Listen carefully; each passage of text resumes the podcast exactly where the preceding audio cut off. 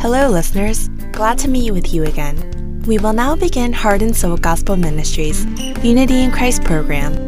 For first time listeners, my name is Christine Kim, and I am the host of this program.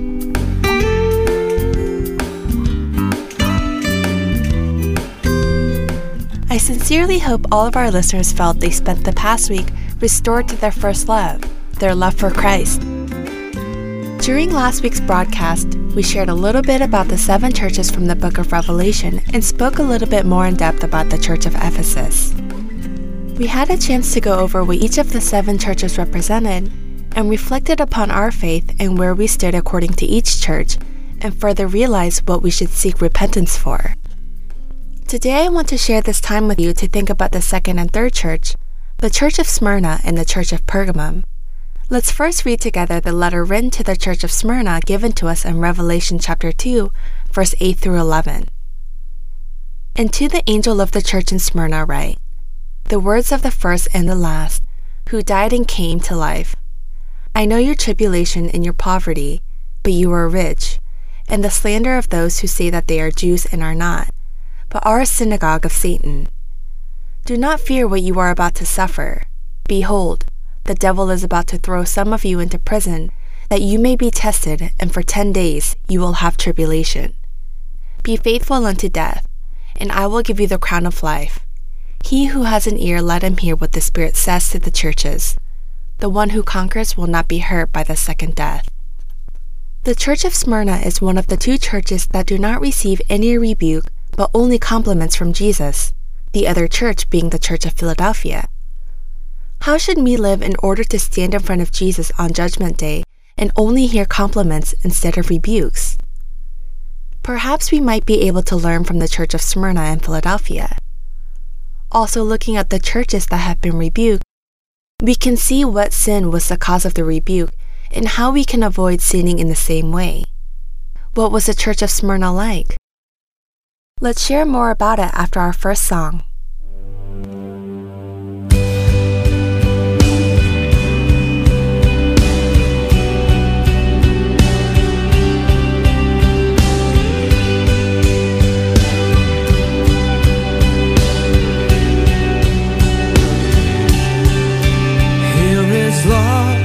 Vast as the ocean, loving kindness as the flood.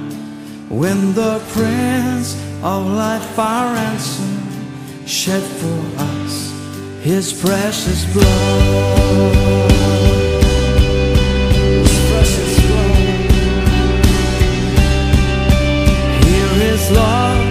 Vast as the ocean, loving kindness as the flood. When the Prince of Life, our precious blood.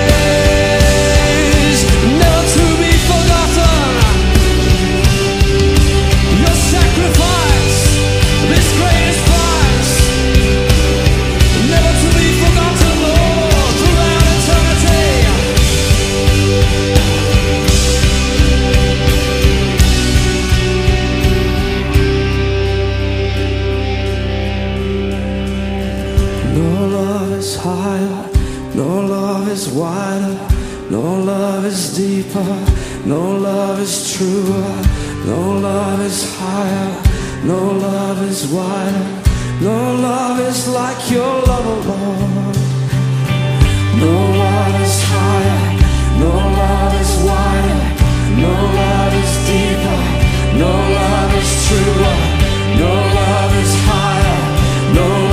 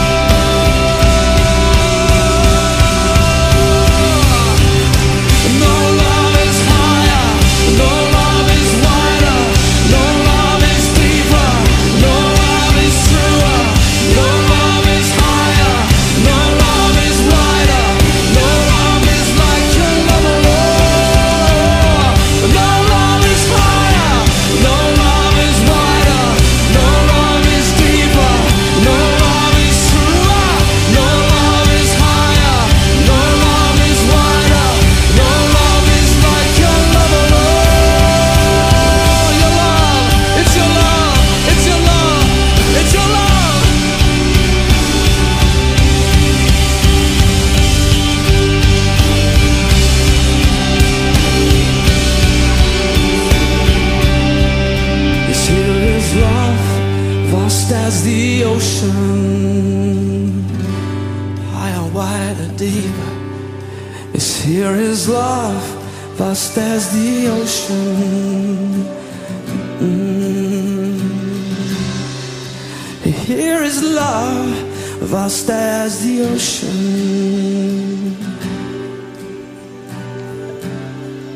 Yes, here is love, vast as the ocean.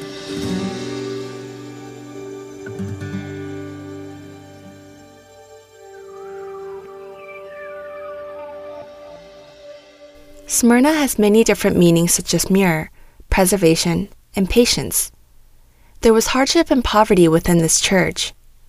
Hardship, with the original meaning of thlipsis, means to be pressured by being forced into a small tight space and not being able to move, or being placed into a situation where you cannot escape, or being pressed under something very heavy. This is referring to all the external pressures and persecutions they faced for believing in Jesus Christ. A theologian named Rod Johnson teaches that the poverty they were facing were sanctions and hostility because they were refusing to worship the kings. In other words, the Church of Smyrna faced all kinds of persecution and hardships due to their belief in Jesus Christ, and this led to poverty. What are people like today? Are we ready to face hardships and poverty for Christ? Do I still have the faith to follow Christ even if I have to face hardships and financial poverty for my belief in Him? Or on the other hand, are there any of us out there who believe in Jesus Christ to have a better life here on this land and to be more prosperous? Jesus does not tell the church of Smyrna that he will save it immediately from the persecutions and hardships. Instead, Jesus says, Do not fear what you are about to suffer, and informs them of what hardships will soon come, and says, Be faithful unto death. Have you ever wondered maybe why life is so hard even after believing in Christ? Or have you wondered why it is only getting harder? The answer is simple. This is because we are not people of this world. If you were of the world, the world would love you as its own. But because you are not of the world, but I chose you out of the world, therefore the world hates you. These are the words of John chapter 15, verse 19. To the church of Smyrna regarding their sufferings and hardships, Jesus says, But you are rich. What did he mean by this? He said this because they were of the people of heaven.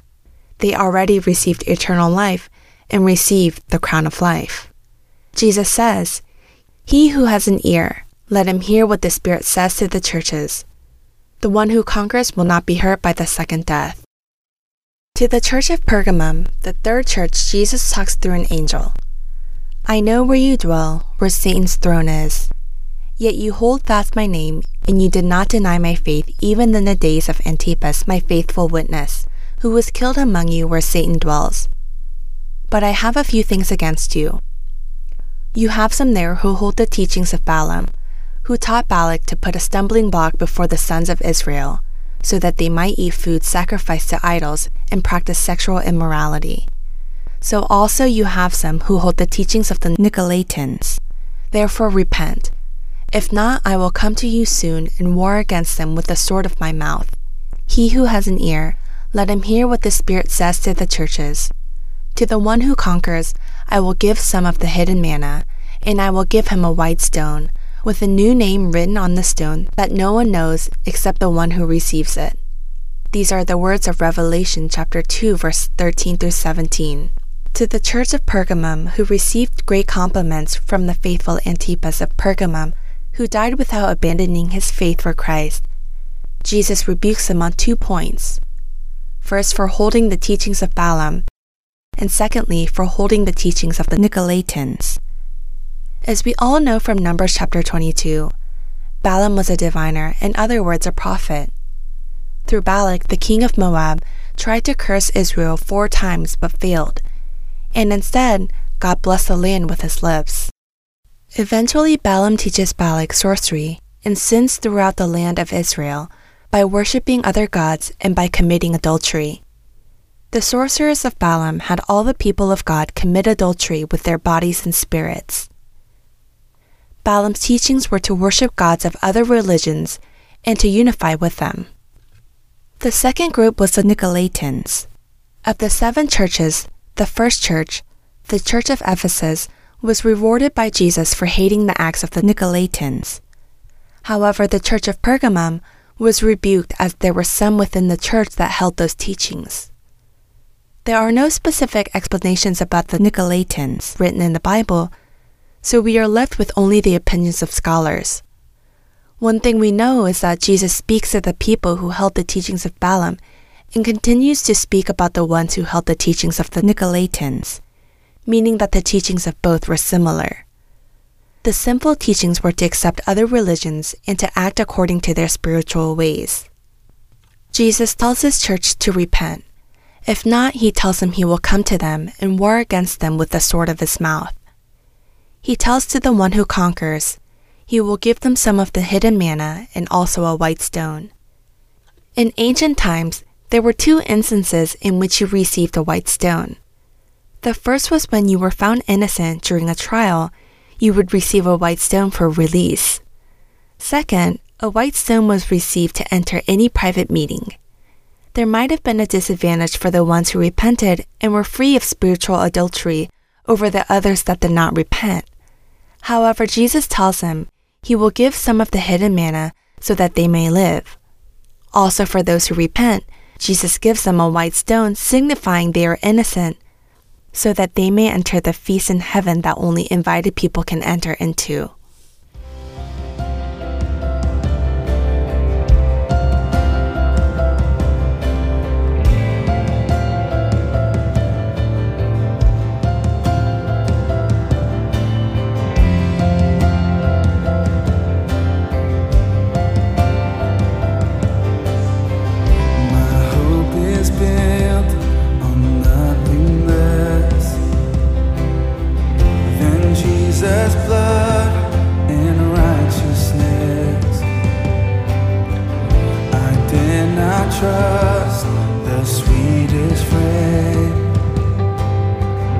But.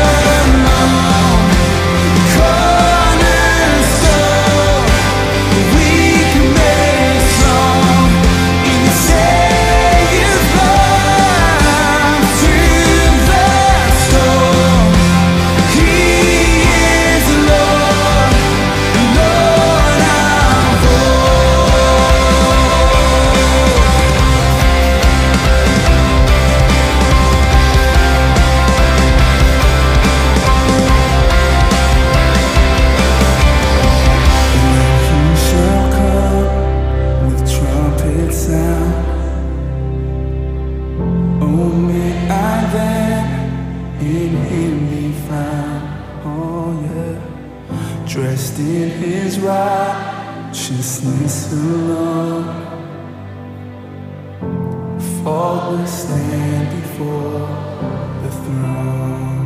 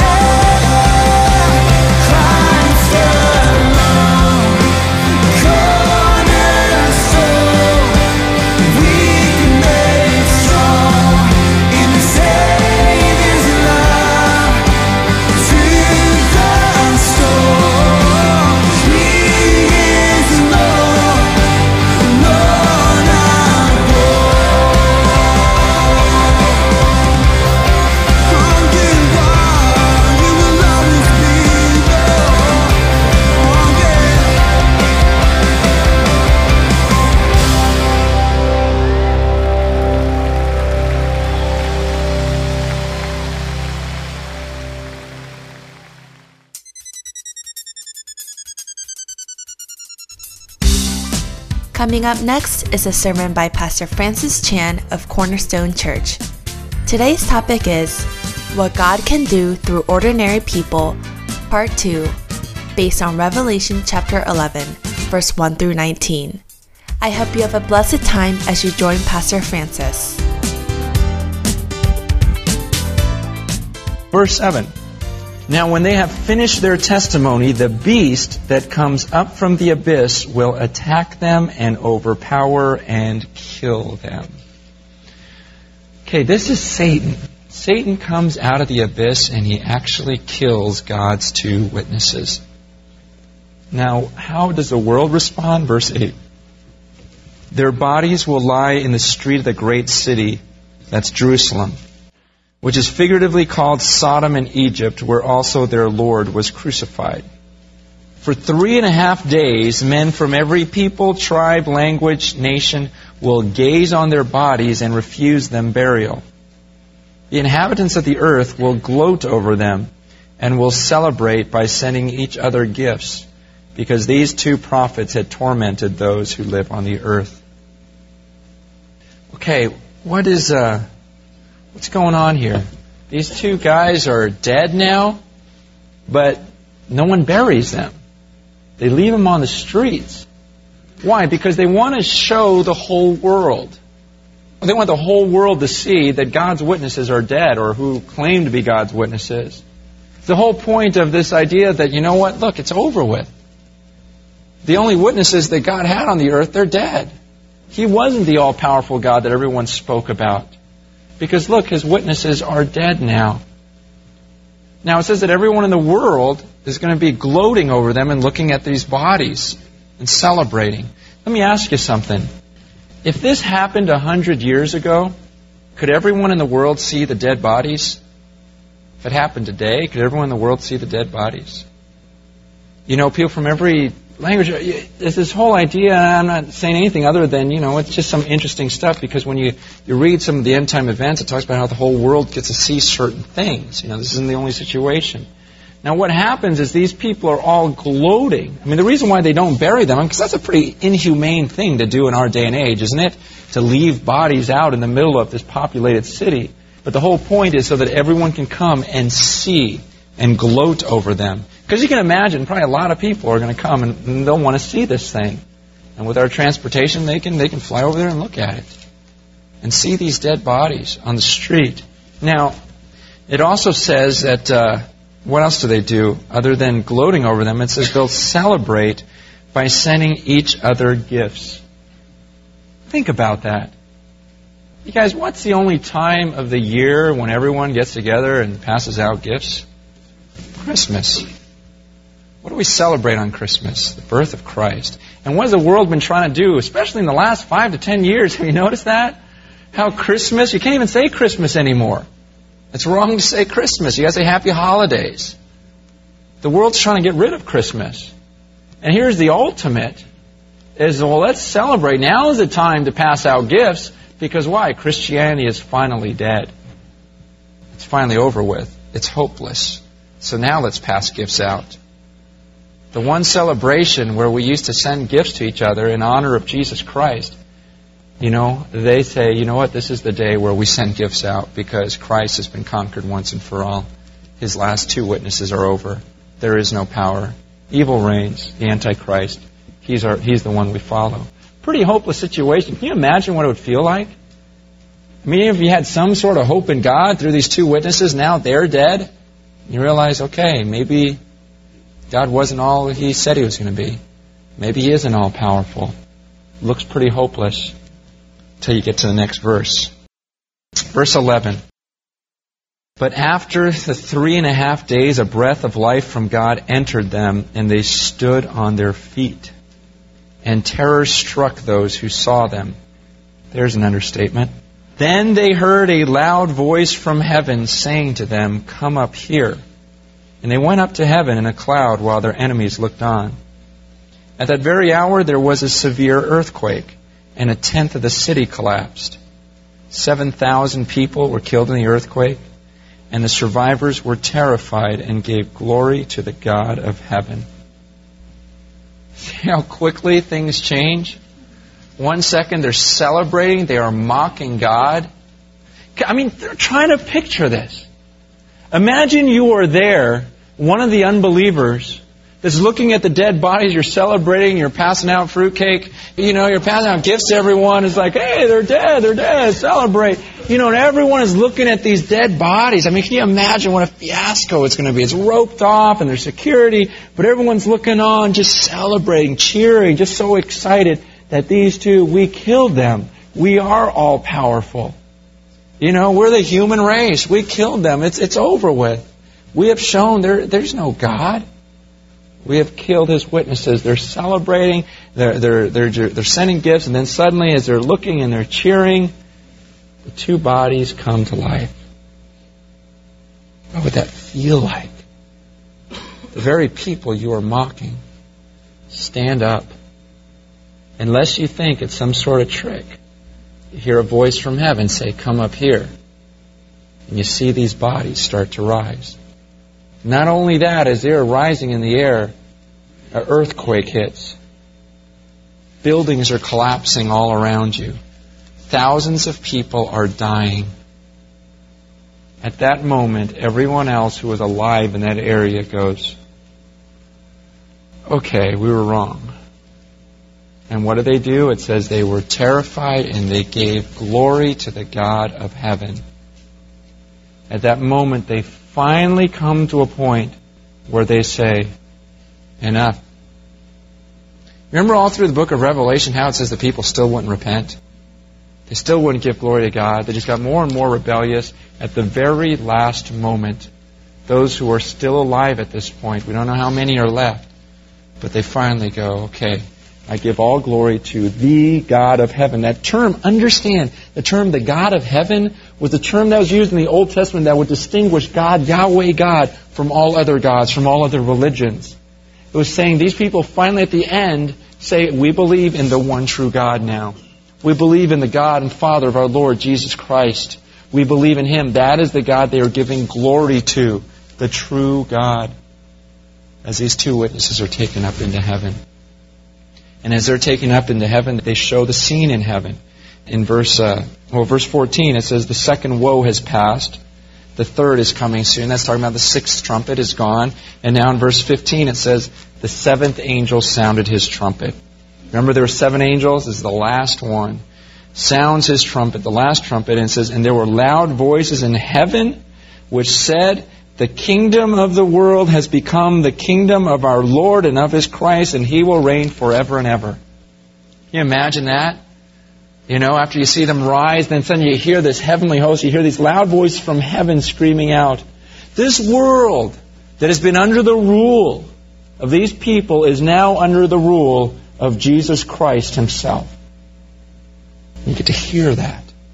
And then it says in the, in the next verse, in verse 16, it says, the 24 elders who were seated on their thrones before God, we've talked about them, they fell on their faces and worshiped God, saying, We give thanks to you, Lord God Almighty, the one who is and who was, because you have taken your great power and have begun to reign. The nations were angry, and your wrath has come.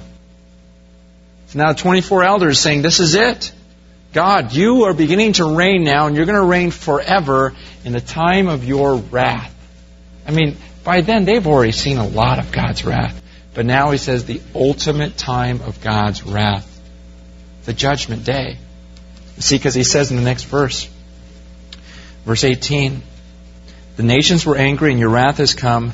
The time has come for judging the dead and for rewarding your servants, the prophets, and your saints and those who reverence your name, both small and great, and for destroying those who destroy the earth. He's saying it's judgment day. It's time to judge those who've been mocking you. It's also time to judge those and actually to reward those who reverenced you, who feared you. Let me ask you something. If today were judgment day, I mean, can you imagine? You heard those voices from heaven. The trumpet blows, the voices say, This is it, time for judgment. If that were today, if that were right now, how would you feel? What would go through your mind right now if you heard a voice from heaven say that time has come, it's time to judge, it's time to reward? What would go through your mind right now? It's the same things that you've been thinking about this week. I mean, think about it. What, what, what occupied your mind this week? What were the things you worried about, you were consumed with, you were striving after? Think about things you were striving after this week and consumed with. Will any of that matter on Judgment Day? I hope you've been focused on things that will matter in the end. But I'm willing to bet that a lot of you say, no, things I worried about this week, uh, in the end, they just won't even matter. Yes, don't you see that's exactly what Satan wants you to do? Is fill your days with things that don't matter. In the end, strive after possessions and positions and things that on Judgment Day you're going to care less about. Because this, this book is supposed to encourage us to live in such a way as, as we look forward to this judgment and do things that we'll actually care about on that day. Just understand, no matter how tainted the world gets, God is still on his throne. Okay? Judgment Day is still coming. And you guys know that. In fact, the Holy Spirit was sent into the world to convict the world of sin, righteousness, and judgment. I believe everyone in the world knows deep down inside that a judgment day is coming. Whether you deny it or not, the Holy Spirit has revealed that to you. That's what He was sent on the earth to do, to convict you of judgment. Are you ready for that? Because God is on His throne. And the world's going to try to tell you that no, he's not. He's not watching. There's no God. And it's going to get more and more like that. But God says, despite what happens on this earth, I'm telling you it's going to get worse, but I'll still be on my throne in heaven. In fact, that's what he says in the very last verse. Now look at verse 19. This is, this is very important. It says, God's, then God's temple in heaven was opened, and within his temple was seen the ark of his covenant. And there came flashes of lightning, rumblings, peals of thunder, an earthquake, and a great hailstorm. So you're going to be able to see in heaven that God's temple, even though the earthly temple was being desecrated, God's temple in heaven was still there. Even though the ark may not be in this earthly temple, God says, look up at the one in heaven. The ark is still there. Everything's under control. Okay? No matter how chaotic it gets on the earth, God says, My kingdom has always been. It's not of this world. Everything is okay up here. You guys, do you believe that right now? Do you believe that God is all powerful? And that in the end, He's going to show His power. But He's going to let it get worse before it gets better. You see, when we're talking about God, if you're a Christian, the word hopeless should be out of your vocabulary. You know, and just talking about the things of God, you, have no idea what God can do. Some of you come here today and you say, you know what, my, my marriage is hopeless. I guarantee you I can show you a marriage that was in worse shape than yours that is restored now because the people put faith in God. Some of you, some of you look at your kids and you say, you know what? It's hopeless. They'll never walk with God. Guys, I guarantee you I can find people who are further away from God who did things twice as bad, and yet they're walking with the Lord today, and some of those people are in this very room. And God took them to a point of hopelessness just so that He can show His power. And you guys, here, here's the two witnesses are dead, lying in the streets. What seems like a hopeless situation, and that's, that's when God just thrives. those are the situations that you just see God in the Bible over and over again, just showing off His power. And you guys, Maybe that's what God has called you to do, is to get on your knees and say, God, show me your power now, because I think I'm hopeless enough. I think the situation has gotten so bad that only you can salvage it. And I believe that you can. I'm not saying that he, he does everything you want him to do. I've just seen it in so many people's lives where God has taken us to a point where we thought there's no way God can make anything of my life. And yet those are the very people he uses to show his power. You pray with me? Father, I thank you, and I believe that you are an almighty God, and Father, you could cause me to rise up in the air and be taken to heaven right now. You can do anything you want. You are the almighty God. And God, though this world does not believe in you, we do. And we have come here today to worship you. And though this world will not honor you, we will honor you and declare that this is your world. It belongs to you, and you will reclaim it one day. And so we worship you now. And God, as uh, we give to you of our gifts, God, we recognize that all of our possessions are really not our possessions, they are your possessions that you have entrusted to us. Because this whole world belongs to you. Everything in our pockets belongs to you. The homes we live in belong to you. And so, God, as we give to you, we're only giving back what belongs to you. And I just pray that you're honored by it. God, you're an awesome God. And I pray that you are. Uh, truly honored as we sing to you and as we give to you. In Jesus' name.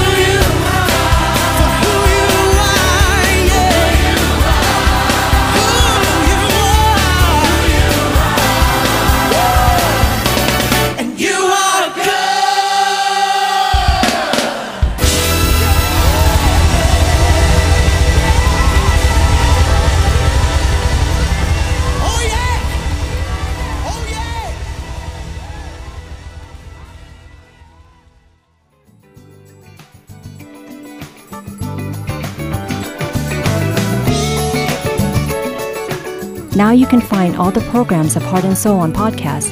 You can easily play this week's or past week's program, or even download them on your device in just a few minutes. Search for Heart and Soul at your iTunes stores now.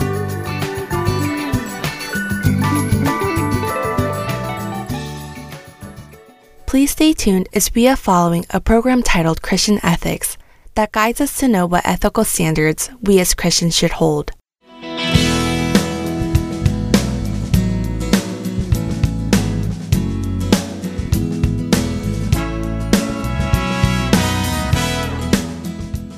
Hello, listeners. This is Brian Winston with Christian Ethics.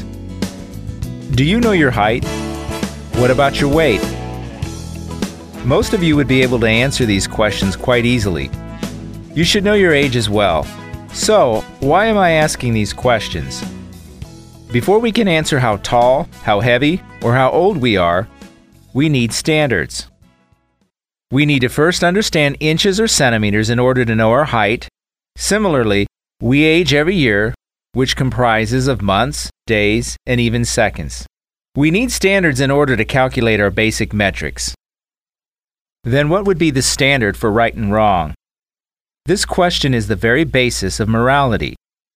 Morality or ethics is defined as a particular system of values and principles of conduct, especially one held by a specified person or society. Yet the standard of morality sometimes differs or changes from one society to another, from time to time, and from region to region. This characteristic of morality forces us to consider the following questions Is there an absolute standard of right and wrong? Can we ever conclude that something is always right or always wrong? Is it more difficult to live morally today than it was a century ago? Do different cultures define right and wrong differently? What do you think? Have you ever faced or thought about these questions? In order for us to make a judgment, we need an unchanging standard. God is absolute. His character never changes. Therefore, God's moral characteristics, such as love, truth, holiness, mercy, grace, righteousness, etc., are also absolute. These characteristics are suggested in the Bible through two prophecies, meaning that God reveals a truth that human beings could never figure out by themselves. Because human beings, the creation, can never comprehend God, the Creator God Himself lets us know who He is through prophecy. The first prophecy is the Bible. The Bible declares God's characteristics. The second prophecy is through nature. Nature reveals and verifies the Bible. These two prophecies allow human beings to judge what is right and wrong.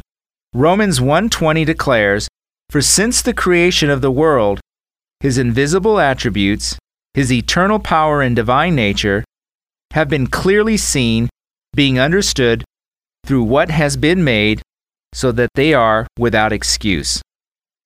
Philosophers call the sense of right and wrong the moral law.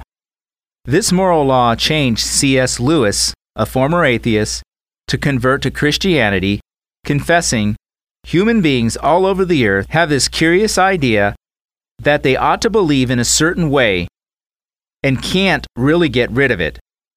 His quote suggests that people have a certain standard for morality even without being taught. This standard is not man made, but is given, and therefore people can't get rid of it. It is true that people know what is right and what is wrong almost instinctively. As soon as children learn how to speak, they also learn to lie and to hide it. Even though no one has ever taught them, children already know that it is wrong to lie. In order to be able to tell right from wrong, a person must transcend its own humanity, or there must be a standard completely separate from humanity. This leads us to conclude that since it is impossible for a human being to transcend its own humanity, there must have been a separate being that set the standard for morality. Without a lawmaker, law cannot exist. All these evidences suggest that there is an absolute moral law, and it's our Maker, our God. While it was clear that there is an absolute moral law for humanity, some scientists found it difficult to accept that God is the lawmaker. So they claim that there is a specific set of genes that determines human behaviors. They tried to assert that the moral law is similar to animal instinct. However, we all know the two are totally different. Instinct that leads birds to the south during winter and to the north during the summer dominates the animal behavior automatically and consistently. However, even though people can tell what is right and what is wrong, they do not always follow the answer. In fact, many choose to do the opposite even when they know it's wrong.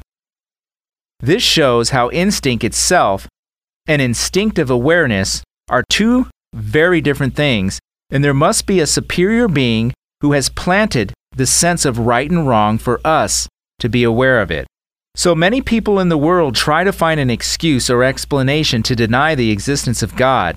Nonetheless, it is simply impossible to explain what God has done without acknowledging that God exists.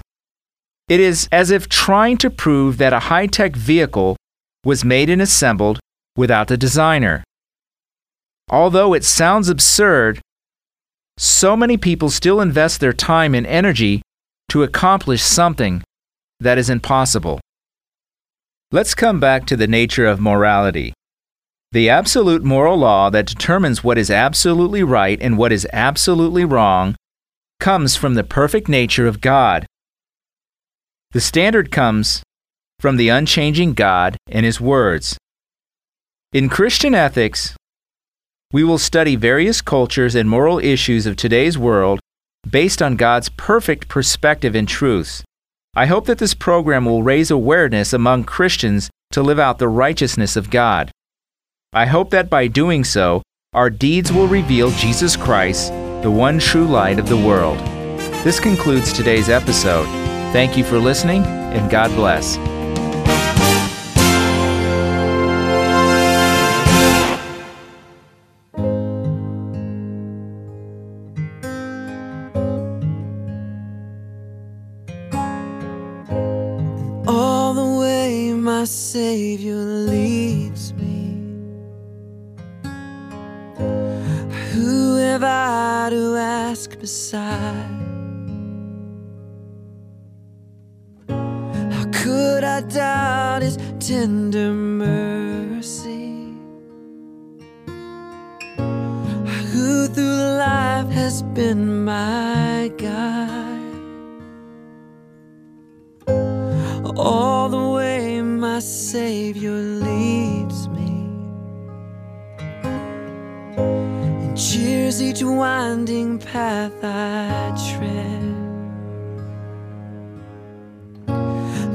Gives me grace for every trial,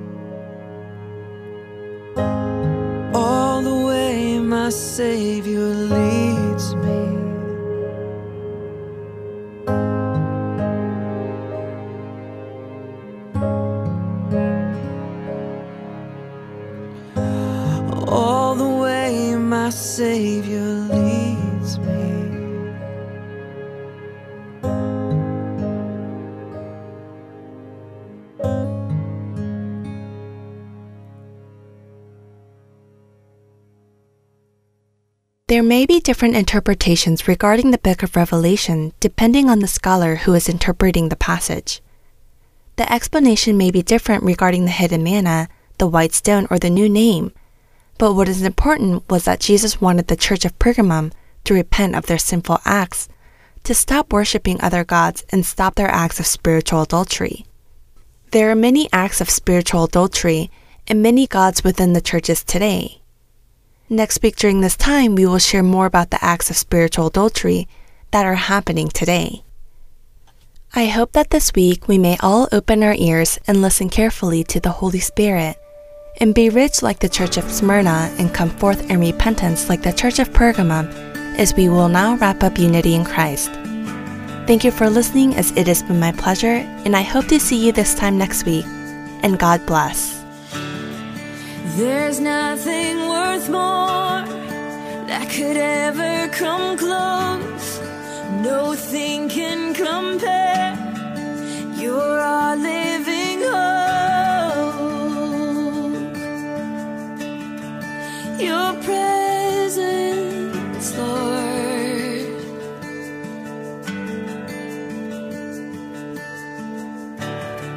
I've tasted and seen of the sweetest of loves, where my heart becomes free and my shame is undone.